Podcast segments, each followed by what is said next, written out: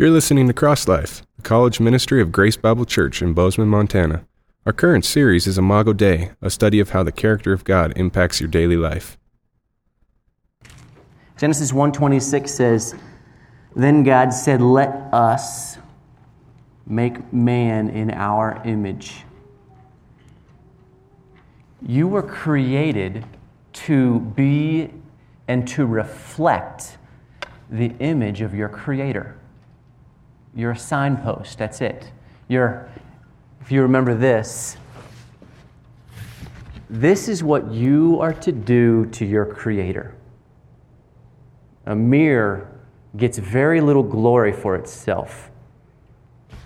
The mirror gets glory in the beholder, you. Right? If no one's in the mirror, what good's the mirror? Not much. But when the Lord looks into your life, he should see himself. That's what you were created for. That's what we're going to spend a whole year on is Imago Dei. You were created in the image of God. Genesis 1, God created you in his image. Genesis 3, sin comes. And the, the mirror, man's image is broken.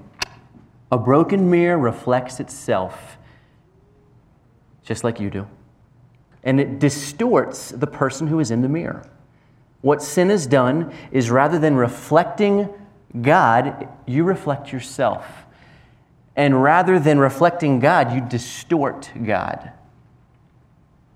That's what sin does. I'm created in the image. Sin has perverted the image. Christ comes, God comes. Christ the Creator comes and dies, and to those who believe in Him, you are, Romans 8 says, that you are being made in the image of His Son. That means that Christ the Creator created you to bring glory to the Father, and although sin has perverted the image, Christ the Creator has brought you full circle back to do what you were created to do, which is reflect the Lord. And I know sometimes in life you don't feel like that because we still have a body that longs to sin. And someday, through the miracle of death, this body will decay, and my soul, which is eternal, will live on, and God gives us a new body. A new body that wants and can have nothing and has no desire for sin. For sin. Me and Scott were talking about God cannot be tempted by evil. And you will be given a body that cannot be tempted. What are you tempted with most? In heaven, if you were to hold that up and say, hey, you want this piece of chocolate? Aren't you tempted? You would say, no, I'm not even tempted with that. Your body won't even want to sin. Just as if you were to hold anything up in front of God and say, aren't you tempted? God would say, no, I don't even, you're tempting me, but I'm not tempted. You, get, you, you see the paradox there, Scott? You're tempting me, but I'm not tempted. I don't even want it. That's where we'll be someday. I look forward to that day. Um, we've been going through the character of God, and we've been studying a lot of the incommunicable attributes of God, the things that, like, um, omniscient. I am not omniscient. I don't know all things. But if I am created in the image of God, what does that mean? I reflect that somehow. We've been going through that week by week by week. Last week, Tanner taught on God, He speaks. Fir- let's go back even further. The first week, Tanner taught on God is incomprehensible. You cannot get God. So, as His image bearer, well, how do I reflect an incomprehensible God? Worship as deep calls to deep, as the, the deep things of the Lord calls to the deep parts of your soul. I want to be near this incomprehensible God. I want to worship Him. Um, a couple weeks later, we looked at, uh, and I had an awesome time studying and understanding that God is eternal. If you weren't here for that, man, that was, we should talk. That was fun. Just thinking about how big God is. And it kind of like, it would, it kind of makes your mind get like a little cramp. And you're like, because I'm, I don't understand eternity. Tonight we're going to be in a lot of these character attributes, they rub shoulders. They're like light. God is light, it travels at one speed and it's constant. We can't elevate one character of God over the other. He is all these things all the time. And we're going to be looking this evening at uh, God is self sufficient. We're also going to be looking at God is incomprehensible. No, we looked at before. I'm sorry. We're going to look at God is self sufficient and God is self existent. I'm getting these mixed up.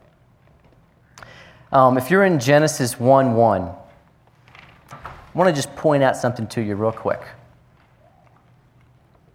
This is the, uh, the record of creation. This is the, the blueprint of everything that you see. The blueprint of man, Genesis 1:26. Here it is. In the beginning, God created the heavens and the earth. We're going to just stop there for a second. Because I, I love what I want to point out to you this, this evening is that God starts out His Word and He begins to, de- to define three things that came from Him beginning, time, the heavens, space, earth, matter. The building blocks for everything that exists are in those things. And God doesn't explain himself though. He just he just enters into the conversation as if um, we were to assume that he was already there. It would be like if I said, Damon picked up the, his Bible and sat down in the hymnal and turned to Genesis 1. Like I'm telling you facts, but with, under the assumption that Damon's already in the room. When God begins to describe his creation, he doesn't explain himself. He doesn't say, here's where I came from, or here's where I w- was before creation. He just, in the beginning, God created. Why does he do that? He does not give any explanation to his own existence. How many of you have asked this question? Where did God come from? Did you ever ask that question? Raise your hand if you, if you thought that. Where did God come from? You see, what you have just admitted is that you're a creature. That's a creature thought. See, self existence is what separates God from what is God and from what is not God. In the beginning, God created the time, space, and matter, the heavens and the earth. All of those things have a beginning. They all, we can all say, I wonder where that came Even the universe. It, it's going like this. So if we were to rewind the clock, it goes like, where did it come from? It has a beginning. But with God, there is, He's just assumed. He, he is. If I were to go around the room and ask each of you, well, one of the, the common questions we ask each other is, Where are you from? We're just acknowledging that we are creatures. God doesn't, He doesn't live in that realm of where did you come from. He just, He just is. Um,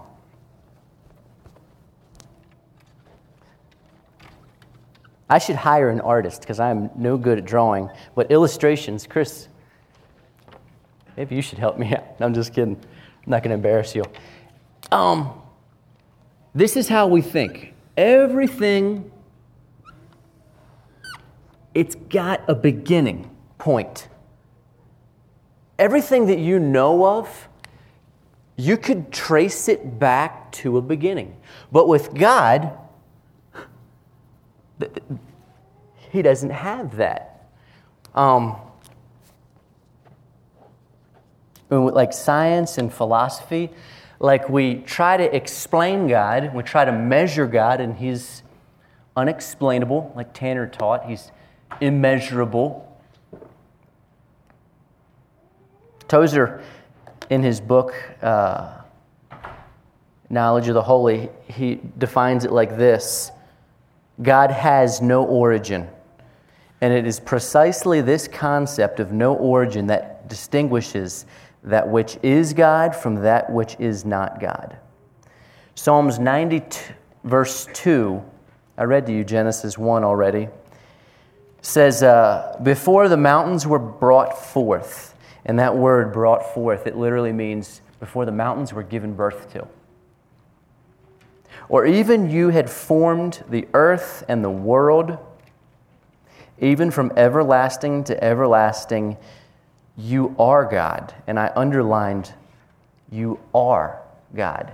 Not that you were, because you were, not that you will be, because He will be, but it's just this you are God. Before all of that began, you are God. Doesn't live in the realm of beginnings. Exodus 3:14 Moses says before he goes to Pharaoh, if I'm going to go to Pharaoh and um, risk my life to tell Pharaoh that he needs to let your people go, I'm going to need to tell Pharaoh who sent me. And God, uh, God's description, it's just a simple but yet extremely complex, just I am. Tell him I am sent you. One, God names himself which none of you in, in here can name yourself because someone who came before you always names you, unless you change your name, but that's just silly. God names himself. He just says, I am. Because he, he's, he's a constant. He has no origin, no place of reference, no starting, no movement, no travel, no change just a timeless is. He just is. Everything other than God, stars and light, the planet, rocks, people, are constantly, constantly changing. The earth, like stars, are burning out. I don't know if you know that, but the sun is burning out. It has an end. The earth has an age. Rocks are getting worn down by wind and by rain. People are, you're getting older. You have a beginning and you have an end, and God just is. These things are very comforting to me. The fact that um, I can't get God. What kind of God would He be if you could if you and me could comprehend him? And if somebody here imagine if some of you here were older than god like like our idols. We make idols. You think of the old testament somebody made baal. He had an origin.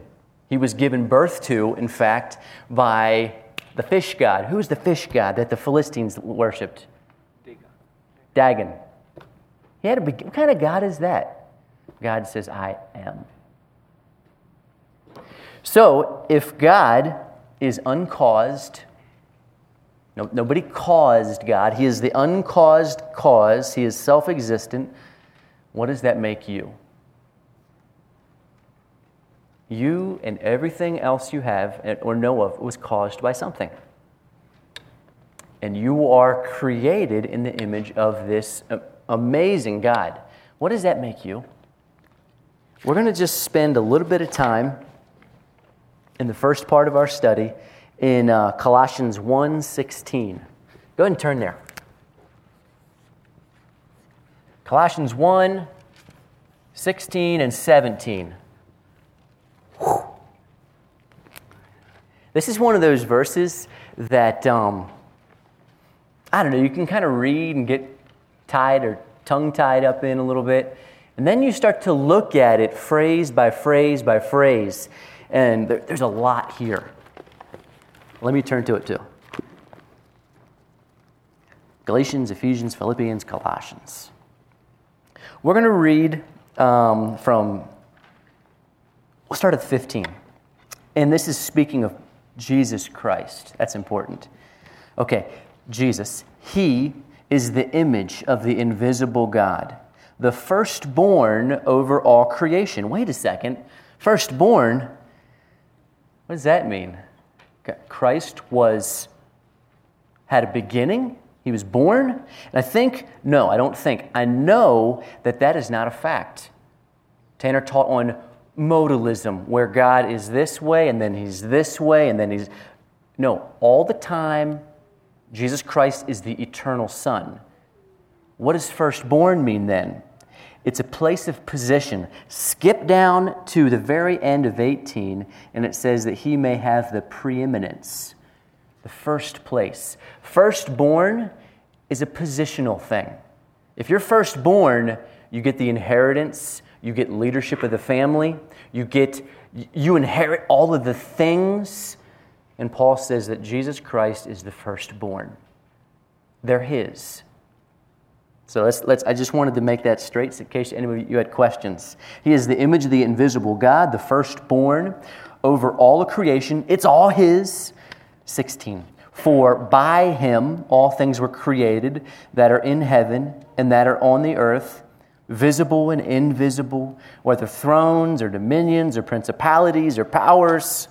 All things were created through Him and for Him and he is before all things. And in him all things consist. And he is the head of the body. And the church, who is the beginning, the firstborn from the dead, that in all things he may have the preeminence. We're going to walk through verses 16 and 17, mostly in order. I'm going to skip it out of order a little bit. Um, verse 16, the first part for by him all things were created. And if you notice, Scripture doesn't leave anything out. It says, uh, see if you can f- find anything that, that, that Scripture leaves out here. Things that are in heaven, that are on the earth, that's a lot right there. Visible and invisible, that covers all your energies and forces and things that you don't even know exist, like microscopic things. Yeah. Um, whether thrones or dominions or principalities or powers, and if you're not su- if you don't think that covers everything, the next word says all things. All things were created by him. What does that mean personally for you?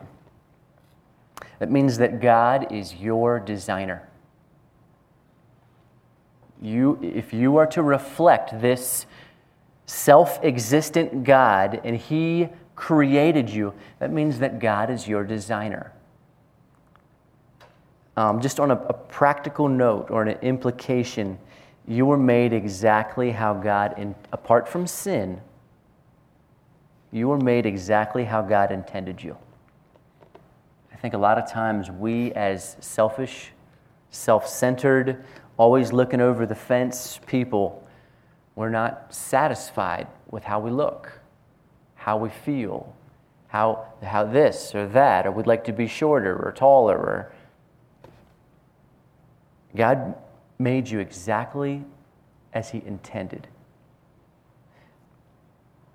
A good verse to meditate on for you guys would be Psalms 139. It talks about how God knew you in your mother's womb.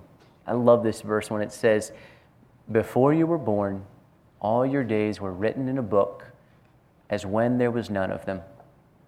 In other words, today and yet tomorrow are already old news to the Lord for you. Totally designed you.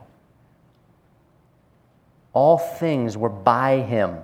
Let's go to 16, second part of 16.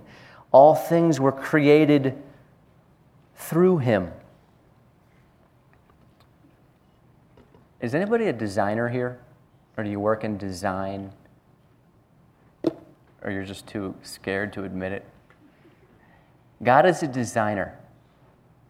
Man is a designer. You know, is different from you and the Lord is not only is the Lord a perfect designer, all things were created through him. Every designer needs material. God doesn't. God contains all of the stuff that there is. You look in Genesis 1, in the beginning, ex nihilo, out of nothing, God created. Do you know where your life came from? Genesis 2 7 says that God breathed into you. Like the, the eter- eternal things of you, where did that come from? God breathed it into you. He didn't have to go anywhere else to get anything. He had everything within him. John 1 3 says, All things were made through him, and without him nothing was made that was made. Tozer says, Man is dependent each moment for his existence upon the one who created him after his own likeness. The fact of God is necessary to the fact of man. Think God away, and man has no ground of existence. That's powerful.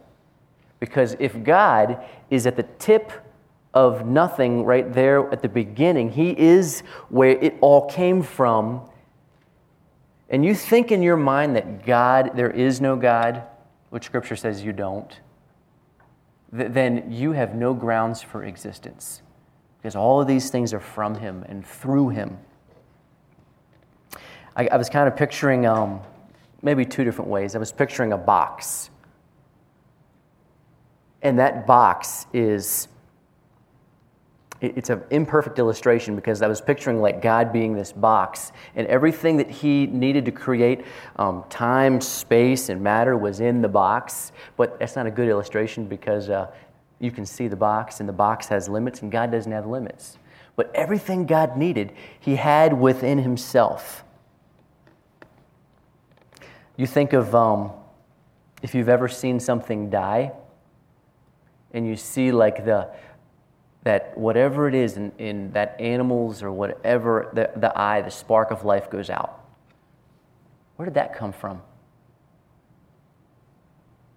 came from the Lord. In him was life, and the life was the light of men. Like God, from God proceeds life. He didn't go anywhere to get it, it came from him.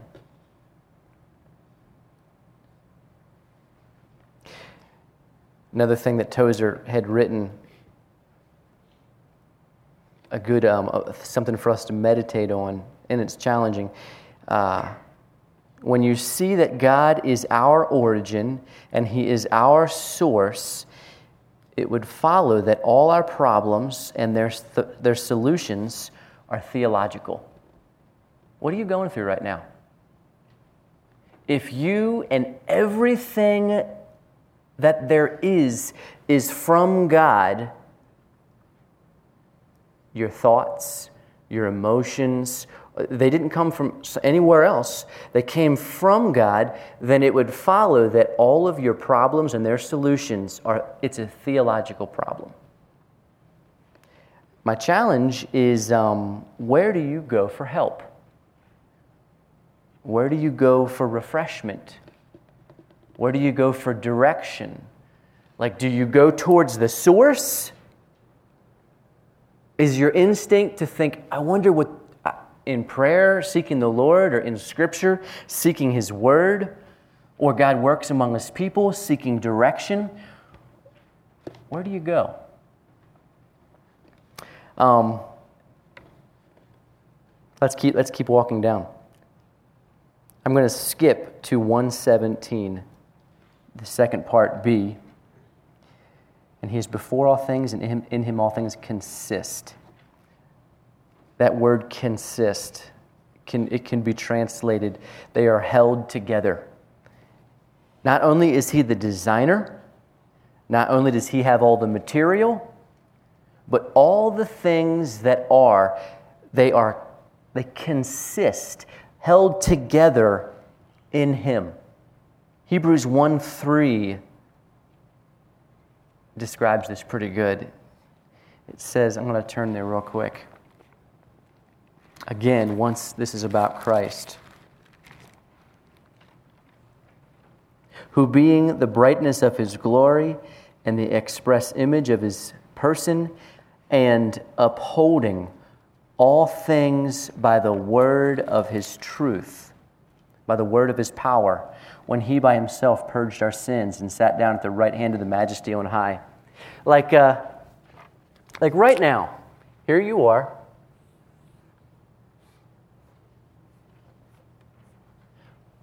What's holding you up? What's keeping you going? What tells your heart to have the next breath? Beat? I'm an idiot. like, why am I still living and right now somebody else is dying? Like, what, what's holding man up? Hebrews 1 3 says, words. Think about that for a second. Like, what is the force that keeps everything going? It's the words of Christ. You are only allowed to continue because the word of his power. How did it all begin? God spoke words. Like, I think sometimes we underestimate the power of God's words. Like, when, when He speaks, out of nothing comes creation. When He speaks, creation continues, doesn't stop. I am this, um, my, this substance, and I continue because of God's words. You think of um, in the Gospels how Jesus demonstrated that. How did he call Lazarus to life? Words. How did he talk to the sea, calm the sea? Words. How did he um, rebuke demons? Spiritual things, invisible words. Like the words of Christ are powerful, they are life. Why does the earth continue to spin? Who keeps all the laws of gravity? Why does water always freeze? And you say, well, that's just natural law. Who, who made these things? Who keeps these things? Scripture says that it's the word of his power. And it has something to do with the gospel, which is really amazing. Let's um, go back up now and uh, all things are for him, 116 says. All things are for him, and he is before all things. I read that out of order on purpose. What does this mean? That all of these things are for Christ, and he is before all things. This describes positions. Christ is before you. Positionally, because He is your designer, your maker, your sustainer, He is before you. As a Christian, we like to think of ourselves, and it is so true that we are sons of God through Christ when we are, but we are also what's called a doulos, which is a slave of Christ. And He is such a good master. Slave of, you're either a slave of Christ, slave of righteousness, or you're a slave to sin. One of the two.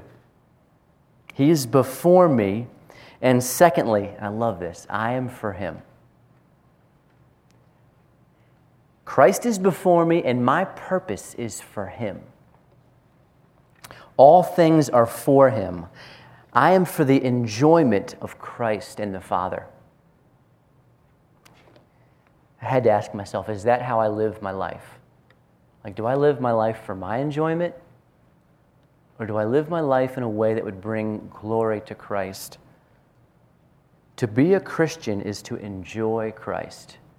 Christ says, I have come that you might have life and life abundant, a fullness to life. Do you experience that? Like, are, are you experiencing the, the God who is self existent is he your sustainer, or do you recognize him as your sustainer, or are you looking other places? Are you enjoying him? Are you enjoying life abundant? And then the second thing is to be enjoyed by Christ. When you are restored through the gospel to the image of God, you are enjoyed by God. When when Jesus, when we, um, through the gospel, we are restored into the image of Jesus Christ, God enjoys you. Do you know why? Because when he, see, when he looks in the mirror of his life, what does he see? His son. Think about that. He doesn't see you. He enjoys you because when you are restored in his image, he sees himself what a, uh, a funny thing to think about, other than he's perfect and he is deserving. It's not good for humans to think this way, but for a perfect God who deserves your worship and your glory and all honor, power, and praise, to look into the mirror of your life it brings him great satisfaction to see himself in the image of his son. Let's keep going. You can turn your notes over to the other side. You know, I forgot to mention this, but um, if there's one thing that I'd like you to, to take home this evening, that's hitting you right in the eye. I know, and I like that. I'm going to keep it right there. Just kidding. Um, if there's one thing I'd like you to remember this evening, it's that everything you have is from God, which we just covered. Everything is from God, the self existent God, and everything you need is in God. That's what, that's what I'd like you to remember this evening. Everything you have is from God, which we just looked at. And secondly, everything you need is in God. This is one that, um, this is a humbling aspect we're going to study next. And that is God is self sufficient or God is independent. God does not need us or the rest of creation for anything. He doesn't need you for enjoyment. He doesn't need you because there is an unsatisfied something that you have that you offer him. That if he didn't have it, he'd be missing out. Oh, if only I had Andy. I'd be a better God then. Not at all. Um, Tanner taught last week at um, MSU, which was a lot of fun, that. Uh, about the Trinity. You see, God doesn't need anything, He's totally independent because everything He has. Um, I'll do this, that's the little symbol for God, is, uh, is in Himself. He doesn't need your love. Do you know why? Because before time began, He experienced perfect love. If God needed your love, what would that mean? That means He would be without. And, and the very definition of God is that He has it all. And I know right, right away you're like, ooh, because we like to think that we're needed, but we're not. And so we, we, we come up with this lie that says, well, maybe God created us because He was lonely. Absolutely not. There was perfect fellowship in the Trinity before time began. Christ says, Father, love me as you have loved me before creation. Like the love of the Father and the Son and the Holy Spirit, it was not lacking anything. I think a great illustration is um, if you think that God created you because He is lonely. Um, how many people were at a wedding this summer? That's a lot. Imagine if um, it was good too. I like weddings. I did one one time. I was in a wedding, mine. Got married once. Let's say, um, Did anybody here get married this summer? Yeah. Andrew and Callie got married this summer. And it was a celebration. I wasn't there, but it was a celebration. I didn't get an invitation. Um, I met you the day of the wedding, didn't I? Day before the wedding. Yeah. It was fun and all. He was glad to meet me. He didn't invite me, but he was glad to meet me. And they had a ceremony the next day, and it was, I bet you it was good. If I'd have been there, I'd have told you how good it was, but I wasn't there. And they, the preacher stood up there and he gave a message, and they invited their friends and family. And then the pastor said, We now pronounce you man and wife, and you may kiss the bride. And they go down the aisle, and then they celebrate with a meal, and then everybody leaves. And Andrew and Callie leave. And if, you, and if I was like, hey guys, can I come along, please? Aren't, no. No. and you know what? They don't even have a perfect love, do you? God and the Holy Spirit and His Son love each other perfectly. If they don't want me around because they are content with their love for one another, do you really think that God got lonely? Do you think that Andrew and Callie are better lovers than the Lord is? Absolutely not. Where do you think love came from? It came from Him, perfect love. Let me read you some verses. Acts 17 24 through 25 says, God, who made the world and everything in it, since he is Lord of heaven and earth, does not dwell in temples made with hands, nor is he worshiped with man's hands as though he needed anything. Since he gives to all life, breath, and all things. I like that. I like that my Lord doesn't, he's not a needy God wanting around, running around doing things, trying to get affection, get things. He has it all. And you go back to the box illustration, it's all from him. Where do you think their love came from? came from the Lord. That's their testimony. Job 41:11 says, "Who has preceded me that I should pay him? Everything under heaven is mine." Psalms 50, 10 through 12 says, Every beast of the forest is mine, and the cattle on a thousand hills. I know all the birds of the mountains and the wild beasts of the field. They're mine. And if I were hungry, I would not tell you, for the world is mine in its fullness. No one supplies God with anything. It's quite the contrary. Outside of God's creation, there is nothing. John 1 3 says, All things were made through him, and without him nothing was made that was made. Within the Godhead, within the Trinity, as Tanner taught last week, is perfect perfection, perfect love. He does not need to be loved by us. Perfect communication. He, ca- he cannot grow lonely. If he could, it would mean that he was without something then he would not even be God. God needs nothing, he has everything to the fullest all the time, and it comes from within himself. He's perfect.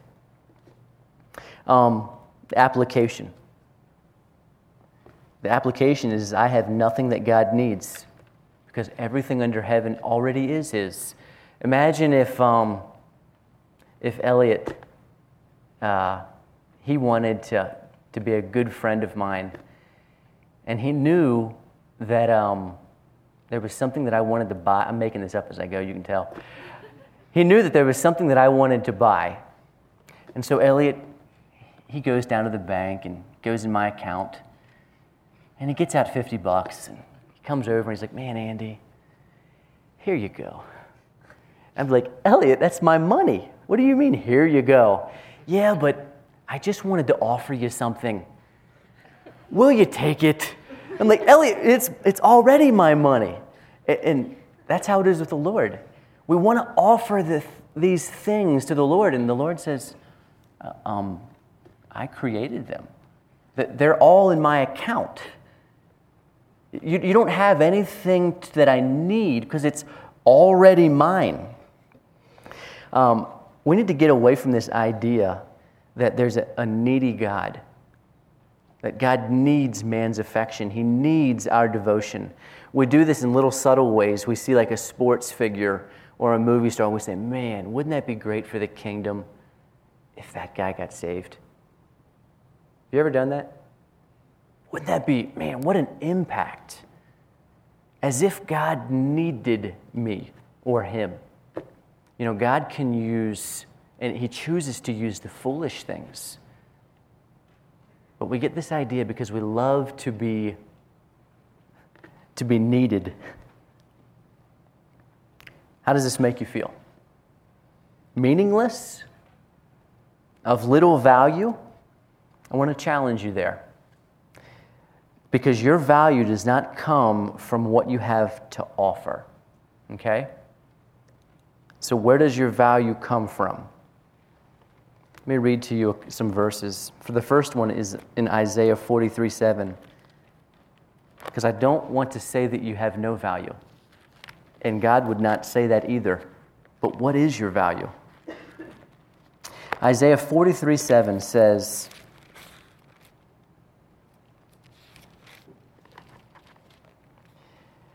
Everyone who is called by my name, whom I have created for my glory. I have formed him. Yes, I have made him. You see, I want to go back to Tozer's quote God does not need us or the rest of creation for anything, yet we and the rest of creation, we can glorify him and we can bring him joy. God says, Whom I have created for my glory. Do you know that God delights over his people? He loves, and he, there's one verse that says he sings over his people. He sees them as very valuable. Do you know why? It's because he's declared you valuable. It's not because you have something to offer. You are valuable to the Lord because He has declared you valuable. And He is the, he is the one who says that it is valuable or it is not valuable. That's something good to think about. Because we try to do things to earn God's favor, and our righteousness is as filthy rags. God loves His children because they're His. Not because I don't love my children because of the things they do for me. I love them because they're mine. So, what does God see in me of value? Go back to the mirror illustration. He has declared you valuable because he sees himself in you. That's valuable. That's the most valuable thing that you could possess is that you are bearing his image. Your value and your identity is not in what you do, it's in who you know. Matthew 10 29, God says, um, or Jesus says, He's talking about that the Lord gives such attention to sparrows some, some translation says that he sees every time a sparrow falls. Every time a sparrow falls, God knows it. There's an, another way that you could look at this, and it's, it's every time a sparrow hops. Every time a sparrow hops, God is aware of it. And then Jesus says, You are loved far more than sparrows. See, your, your value is not in your degree it's not in the job that you get. Your value is in Christ. And you can get, I mean, some of you will, will go on to have awesome careers and you'll be making the big bucks. And some of you will say, man, and I'm just a, a layman or I'm just a, a blue collar. And, we see our value in the things that we do. It's not true. Your value as a Christian is in Christ and who He has declared you and who He is making you into the image of, of His Son. So if God is, want to switch over to the Imago Dei part. If God is independent, doesn't need anything, okay, what does that make you? We, um, we, have a, we, we believe a lie that says that we are independent too. We think that, especially in our culture, we are so independent. You see this right now in the news where everybody is, they've got their own opinions and they want to be independent of this and they, they don't want to be bothered. And the truth is, is that um, you are not and you never were independent. From the first time that when you used to borrow life from your mother's umbilical cord to when you were born and you borrowed your first breath, you have never been independent. You have always been needy. You have always needed something to keep you going. And this idea that I'm, I'm an island or I'm independent, it, it's like a mirage in your mind, and it's not true. Job 34, 14 and 15 says, If he should set his heart on it, this is talk speaking of God, and if he should gather to himself his spirit and his breath, all, fle- all flesh would perish together and man would return to dust. You see, we live because God breathed into you. And if God, for some reason, if He set His mind to it and, and inhaled, all flesh would perish and return to dust. Every breath you take, it, is not of your own will. We're not independent. One of the main ways that we can reflect God is humility and gratefulness.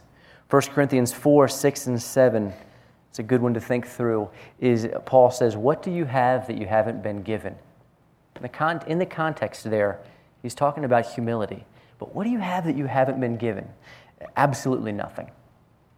Nothing at all. I want to go through three, four things that you can be grateful for. Four things that are from the Lord.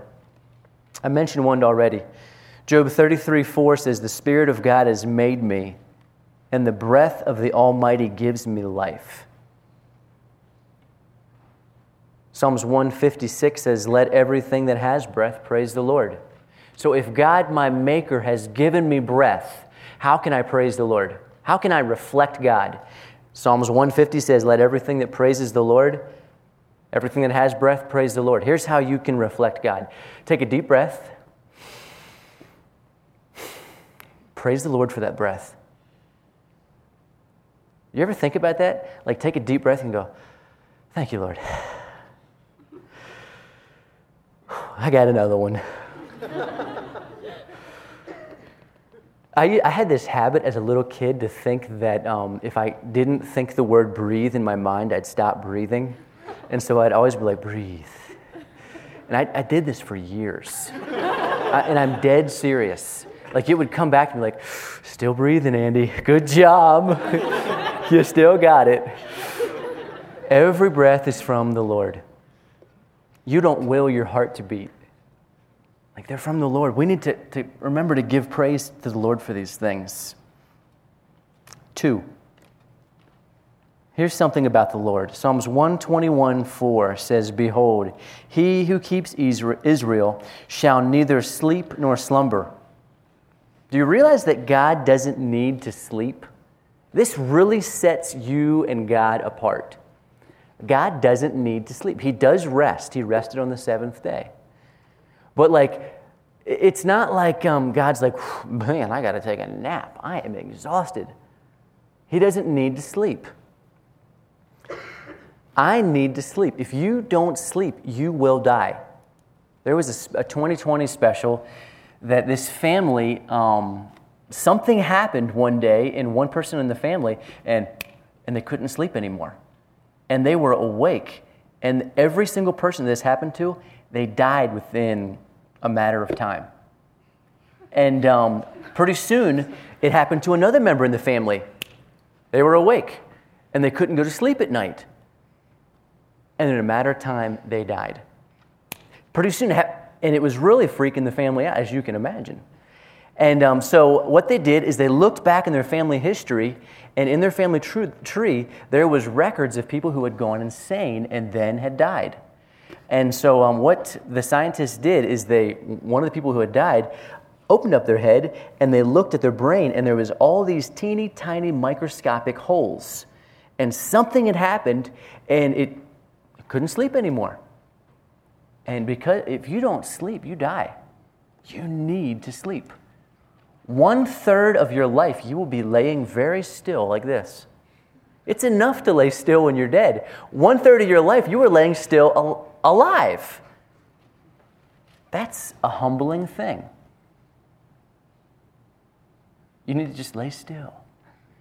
Because we love activity, love to move around. God says, no, no. You're going to lay down and just take it easy every once in a while. You know why? Because you're not God. Only God doesn't need to sleep nor slumber. Cheating sleep in our culture is very admirable, isn't it? To burn the candle at both ends. I know you guys know this. You know Dead Week? You walk around MSC, how you doing? Oh, I'm so tired. I've been drinking blueberry coffee like all the time. right? Everybody brags about how little sleep they get. You know what the scripture says about you? Psalms 127, 2 says, It is vain for you to rise up early and to sit up late to the bread of sorrows. Do you know why? It goes on, For he gives his beloved sleep. Sleep is from the Lord. When you try to get ahead or when you fall behind, the first thing that goes is sleep. When you try to get ahead in arrogance, we cheat sleep. And when you fall behind in laziness, you know what you're cheating? Sleep. You want, do you want to practice humility? Take a nap. Get, get the rest you need because you need rest. John Piper, in, in one of his sermons, says either you either pay it now, you pay the debt of sleep now, or you pay it later. But you don't cheat it. So, discipline in humility is sleep, not slothfulness. There's a difference. Not sleeping all the time. Um, third one health. God gives health. And I want to add a little clause there that He takes health. In John 9, 1 through 3, I think you guys have it in your paper. I don't. I'm going to turn there. The disciples assumed that this man was blind because of some sin. They kind of looked down on him. John 9.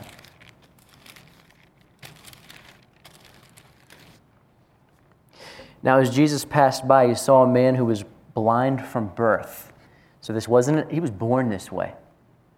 And his disciples asked him, saying, Rabbi, who sinned? Why is this guy blind? Whose fault is it? Was it this man or his parents that he was born blind? This is a humbling statement, Jesus says. Jesus answered, Neither. Neither this man nor his parents sinned, but that the work of God should be revealed in him. This man was born blind because God willed it. He willed this man's blindness in fact, this man had, a, he had an awesome purpose in life. Christ walked the earth for a certain amount of time, and during that time, he performed miracles to show who he was. And God, in his eternal mind, had allowed this man to be blind so that when Jesus came along, Jesus could, through this man's life, be shown as the healer, as God. Wow. God wanted this man's blindness for his glory.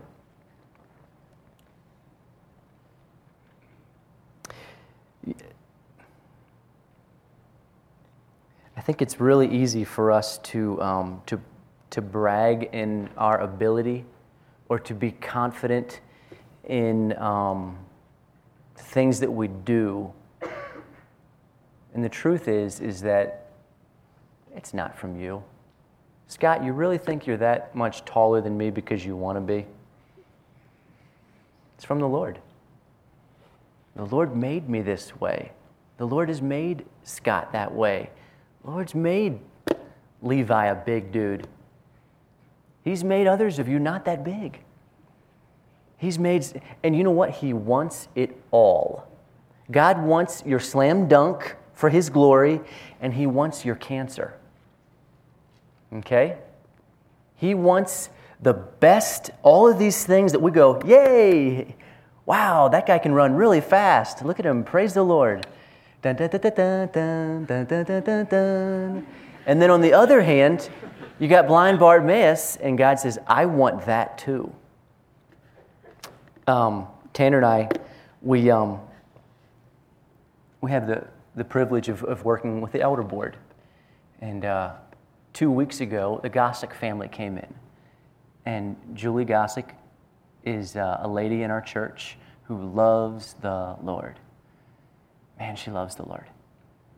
Um, she has encouraged, especially a lot of the high schoolers, in what does it mean to have, and many of you, and, ladies who are, are married, what does it mean to have a quiet and a gentle spirit?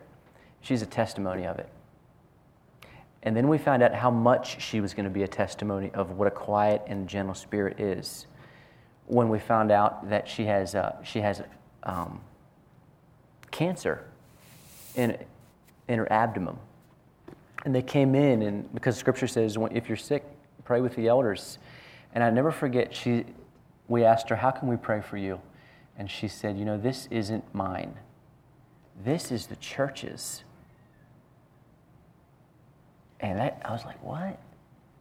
You see, because like, this wasn't just for Julie's growth, it was for me to grow that morning. When I watched Julie and see her being like, you know what?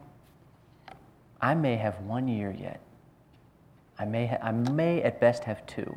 And just to see like this trust in the Lord and to see her testimony in the gospel of Jesus Christ and that she will eternally be with him. That was good for me. She said, This is, this is for the church. And you think, uh, why, why this person? And then you think, why not? Like, Jesus wants the glory for the best things in your life, and Jesus wants the glory for the worst things in your life. Job is a good testimony of this. He had it all taken away his kids, his career, his home, his reputation. And his wife said, Job, you might as well just curse God and die. And Job said, he said, he said it in chapter 1 and chapter 2, two different ways. The Lord gives and the Lord takes. Blessed be the name of the Lord. And then in chapter 2, he says, Foolish woman. And, it was no insult to his wife, but he was saying, The Lord has given us good things, and he's taken things. But I've still got the Lord. He's better than the good things, and he's better than the bad things. The Lord is, he's the giver of all of these things. And, and if, you, if I turn from Him, I've got nothing. The Lord is better than cancer. Better than a touchdown. He's better than a car. He's better than a relationship. He wants, and He wants all of those things for Him because they're from Him. How do you do that? Paul in 2 Corinthians wrestled with this. He wrestled with an, affirm, an, an infirmity. He said it was from a messenger from Satan. We don't know exactly what it is. But Paul said, you know, the, what God has given is gospel grace. My grace is sufficient for you because in your weakness, in my weakness, God is made strong. You see, when you entrust your life to the all sufficient one, the one who doesn't need anything, but rather all things come from, His grace is sufficient. It's enough. It's all that you need. It's more than you need. Everything you have is from God, and everything you need is in God. We're going to close there and uh, close with a word of prayer. I'll ask the guys to come up afterward, afterwards and lead us in some worship to the God who is self existent, no beginning, the God of the ages, and the independent God who does not need anything, but all things are from Him. and yet we can give him our praise. Heavenly Father, Lord, I pray that you would temper our hearts by your word that we've just read. Lord, expand our worship of you. Help us to see you bigger than what we see and learn from you in the movies. Lord, help us to allow your word to speak truth into us. And Lord, help us to have great thoughts of you. Help our worship to be deep, to be true. Lord, I thank you that you, um, you don't need me. But Lord, I desperately need you. Lord, I pray that um, that that truth from your word would sink into each of us and it would cause us to be humble today. Lord, help give us humility. Help us to quit thinking so much of ourselves and to think more and more of you. We ask these things in your name, Lord, and with your help, and we thank you for your gospel, which makes it possible. Amen. Thank you for listening to this message from CrossLife. Feel free to share this recording with others, but please do not charge for it or alter the contents in any way. For more recordings or other information about Grace Bible Church, visit gbcmt.org.